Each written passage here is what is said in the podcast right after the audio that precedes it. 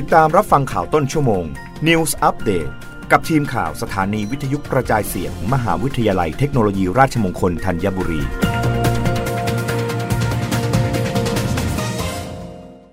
รับฟังข่าวต้นชั่วโมงโดยทีมข่าววิทยุราชมงคลธัญบุรีค่ะ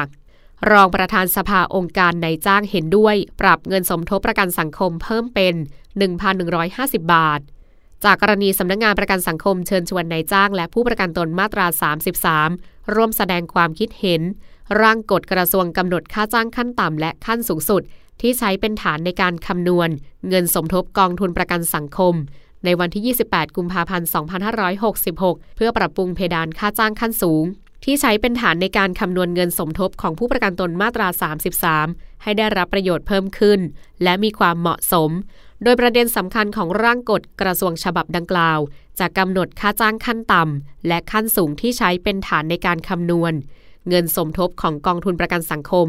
โดยจะปรับฐานสูงสุดอยู่ที่ 15,000 บาท อย่างค่อยเป็นค่อยไป สูงสุดไม่เกิน 23,000 บาทกำหนดอัตราใหม่ ตามกรอบเวลาแบบขั้นบันได 3 ระยะประกอบด้วย ระยะที่ 1 ตั้งแต่วันที่ 1 มกราคม 2567 ถึง 31 ธันวาคม 2569 จำนวนไม่ต่ำกว่าเดือนละ 1,650 บาท และไม่เกิน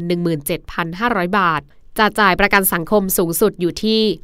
875 บาท ระยะที่ 2 ตั้งแต่ 1 มกราคม 2570 ถึง 31 ธันวาคม 2572 จำนวนไม่ต่ำกว่าเดือนละ 1,650 บาท และไม่เกิน 20,000 บาท จะจ่ายเงินประกันสังคมสูงสุดอยู่ที่ 1,000 บาท ระยะที่ 3 ตั้งแต่ 1 มกราคม 2573 เป็นต้นไป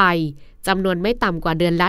1,650 บาท และไม่เกิน 23,000 บาท จะจ่ายเงินประกันสังคมสูงสุด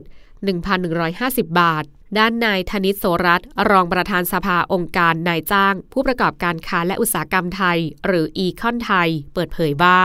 ส่วนตัวเห็นด้วยกับการปรับเพดานเงินสมทบประกันสังคมใหม่ โดยจะหารือในฐานะประธานสภาแรงงานแห่งชาติ ร่วมกับสำนักงงานประกันสังคม ที่กระทรวงแรงงาน ในวันที่ 15 กุมภาพันธ์นี้ รับฟังข่าวครั้งต่อไปได้ในต้นชั่วโมงหน้ากับทีมข่าววิทยุราชมงคลธัญบุรีค่ะ รับฟังข่าวต้นชั่วโมง News อัปเดตครั้งต่อไป